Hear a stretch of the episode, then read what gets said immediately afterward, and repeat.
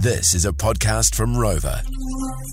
As promised, we've got her back in for another week. Rachel Service, absolute leadership mastermind, CEO, author of an amazing book. If you like uh, the sound of Rachel's voice, uh, you can get it on Audible as well. Um, download the audio version of it. You can text book to 3520. Welcome back, Rach. Great to be here. So, So it's nice to have a three-person team, isn't it? We've officially become part of the furniture, which is great. Uh, people are people are hanging out for this weekly segment that we've been catching up with you about. So thank you so far for all of the work that you've done. Uh, but today we're going to be climbing into probably looking a little bit more inside, a little bit more intrinsically, and reflecting upon what it is um, that makes us happy and how do we meet our own needs. It sounds so simple, doesn't it? You know, but if it's so simple, why aren't more of us, myself included, doing it?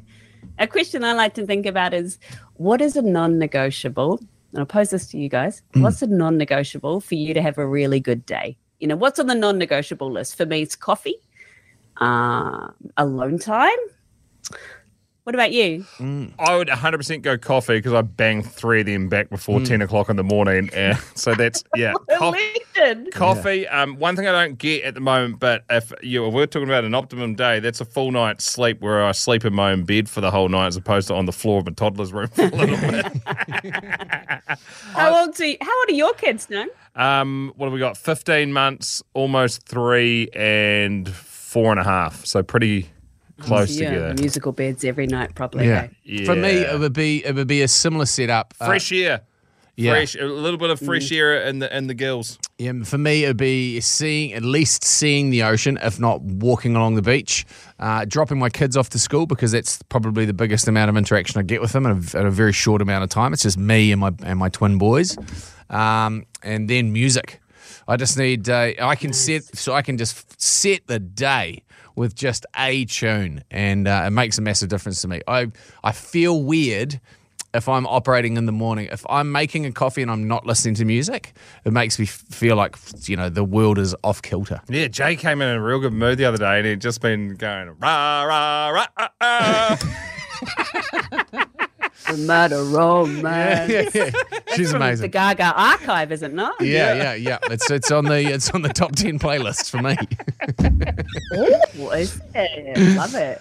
There's yeah, there there is things that you need to have in your life that you don't negotiate. You make room for these things mm. every day because you know that that's just uh, you know you know what you like and you know it's good for you. And I guess um, you know those ones we mentioned and you mentioned must be those the the ones for us. Yeah, I've moved into I've moved moved into because I haven't been here for quite a number of years, but moved uh, relatively recently into a, fitness regime of sorts. It's training and preparation for an event, and it's made such a difference in terms of how much energy I've got. Uh, and it just instantly changes the way that I think about, you know, the sort of the food that I'm consuming, the activities that I do when I'm not here at work. It's uh, it's changed things and made me probably a, like it's filled me. I charged the battery a little bit because I've been sedentary for like the last three months.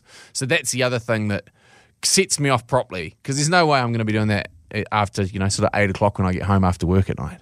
Exactly. And all of us have these internal DNA of our special non negotiables. So I'll ask you a different question.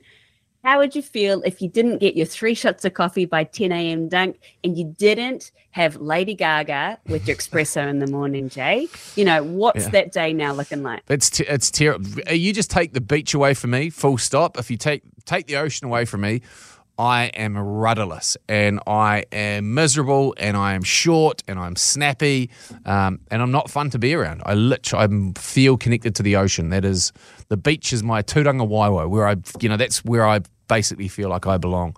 I'd prefer to be in the water more than out of it if if the opportunity was available. Yeah, and if I didn't have my three shots of coffee, I'd feel like I was walking in gumboots filled, filled with concrete for the day. Exactly right. And so we all had this special internal DNA of our non negotiables.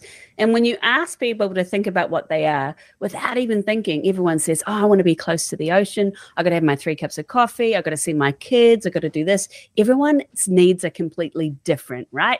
So some people need coffee, some people need tea, for example. And then we ask ourselves, Well, how often do we have all of those needs met every day? And often, many of us, particularly if we've got kids or deadline or lots of things going on, we think, oh, maybe I have one of those needs met. and you know other things have to come first and look there's nothing wrong with it but when we bring our awareness to that and we realize oh my gosh i'm only meeting one of my needs every day and i'm meeting the needs of everybody else around me I feel like my feet are in mm. concrete gum boots, or I feel, as you said, rudderless. What a great word to use. And every part of the day is harder. Decisions are harder. I'm less charming to be around, or whatever, right? And so, you know, we can ask ourselves, how often do we pri- prioritize this?